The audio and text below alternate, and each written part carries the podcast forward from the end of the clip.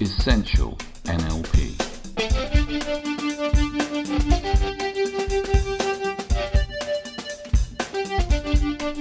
Practical skills for a great life.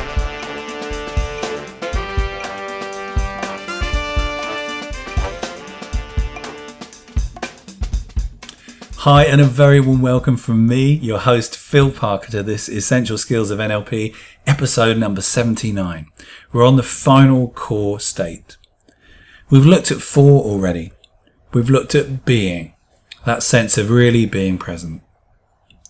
We've looked at inner peace, which is like peace, but deeper, more profound, and more complete. We've looked at love which is that sense of complete unconditional positive regard and love for ourselves and everything. And last time we looked at the idea of okayness.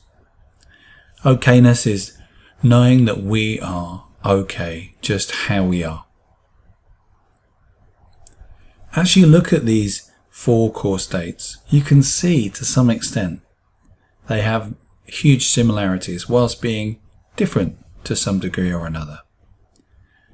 The final core state is the state of oneness. So, what do we mean when we talk about oneness? Well, people have different words for this. They talk about being connected with everything in the world and the universe, being complete, being whole within themselves, but also having this sense that they are part of everything else. Occasionally you'll get more spiritual or religious words linked to this state where people say being in the presence of God or grace.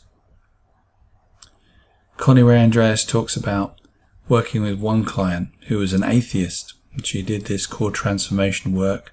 She led her with these questions saying, well, what does this behavior want for you? And finally, this woman said, I'm really, I'm really embarrassed to say this, but it's a, a oneness with God. And I don't believe in God, but there's something about that quality that makes sense to me. And I've seen that too a number of times where people who don't have any religious beliefs at all suddenly come up with words that describe something that's kind of out of their normal experience, but it seems to be the only word that really fits for them.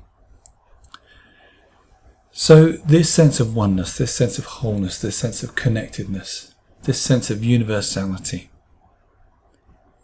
when we experience it, suddenly everything shifts. It's one of the most profound of these five states. Not that it's a competition, but really being in touch with your ultimate connection to everything is a very changed perspective to have. What's interesting, of course, is that science would say the same thing.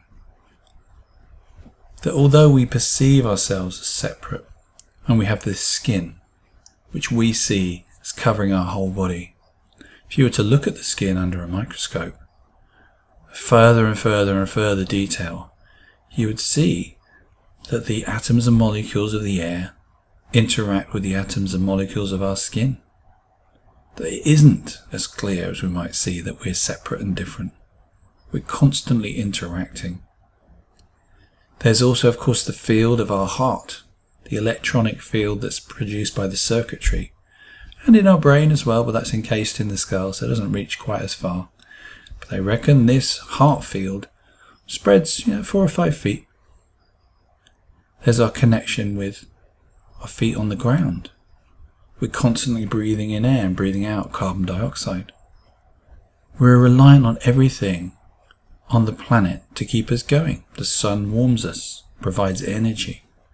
Food grows, we eat it. We excrete, leave waste, which allows other things to grow. We are part of the cycle. And of course, the earth itself is much like our skin. There's aspects of the earth which are completely and deeply connected to the rest of the solar system. We're pulled by the gravity of the sun. We exert a gravitational pull on the moon and it on us.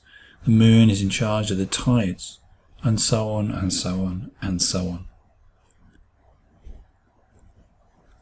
Take a moment to just pause and think about your connection with yourself, being completely whole,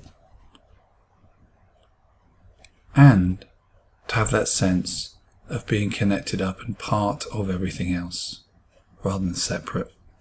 Where in your life have you had this experience of what it feels like to really feel connected and completely at one with everything? Also think about who do you know who seems to be that way? And of course, think about people who don't seem to be that way, who seem to be very separate, very not connected, very not part of anything. Check out and ask yourself, where in my life am I less connected with myself and with my relationship to the environment? It's interesting. A certain portion of the scientific and political community at the moment are really concerned that there is an extreme danger to our planet caused by the way we use it. Some estimate that just a small rise, maybe two, maybe three degrees in the Earth's temperature, will cause mass flooding in the lowland areas, coastal regions, as the ice caps melt in the Arctic and the Antarctic. And why is this? Well, because we have consistently seen ourselves as being separate, as the world is a resource for us to mine, to extract from. And it's very reminiscent of that famous Native American saying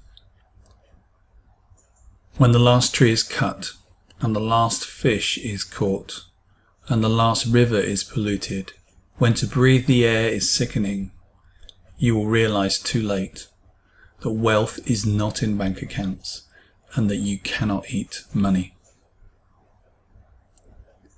Now, this doesn't mean we need to all rush off and be tree hugging hippies, but at the same time, recognizing that we do live on this planet, that we are connected, not just with each other, but with all the resources, and there's nowhere to get off to. This is what we have.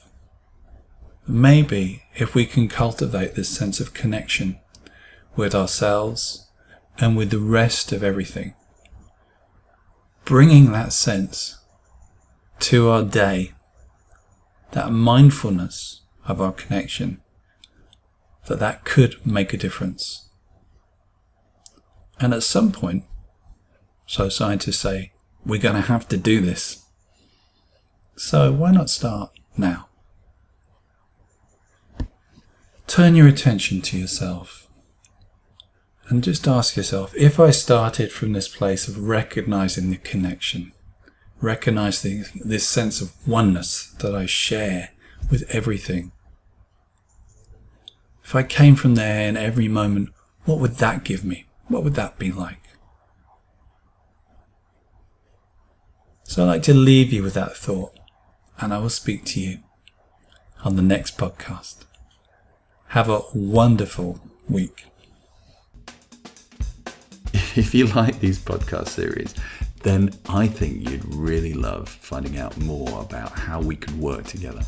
Best things you can do get hold of the other podcasts on iTunes or get some of my extraordinary books, which, as I say, if you like these podcasts, they're very, very similar, life changing, fascinating ways of looking at the world. And the ultimate thing you could do hey, come and train with me. I'd love to meet you in person let us know. Drop us an email, phil at philparker.org, or go to the website, philparker.org. Sign up for the newsletters. There you'll get instant access to some of my latest audio downloads. And those downloads contain the latest research, techniques, and tools to change your life and improve your health. So just register to get those right now. And I look forward to hanging out with you in person in the very near future. You take care now. Essential NLP.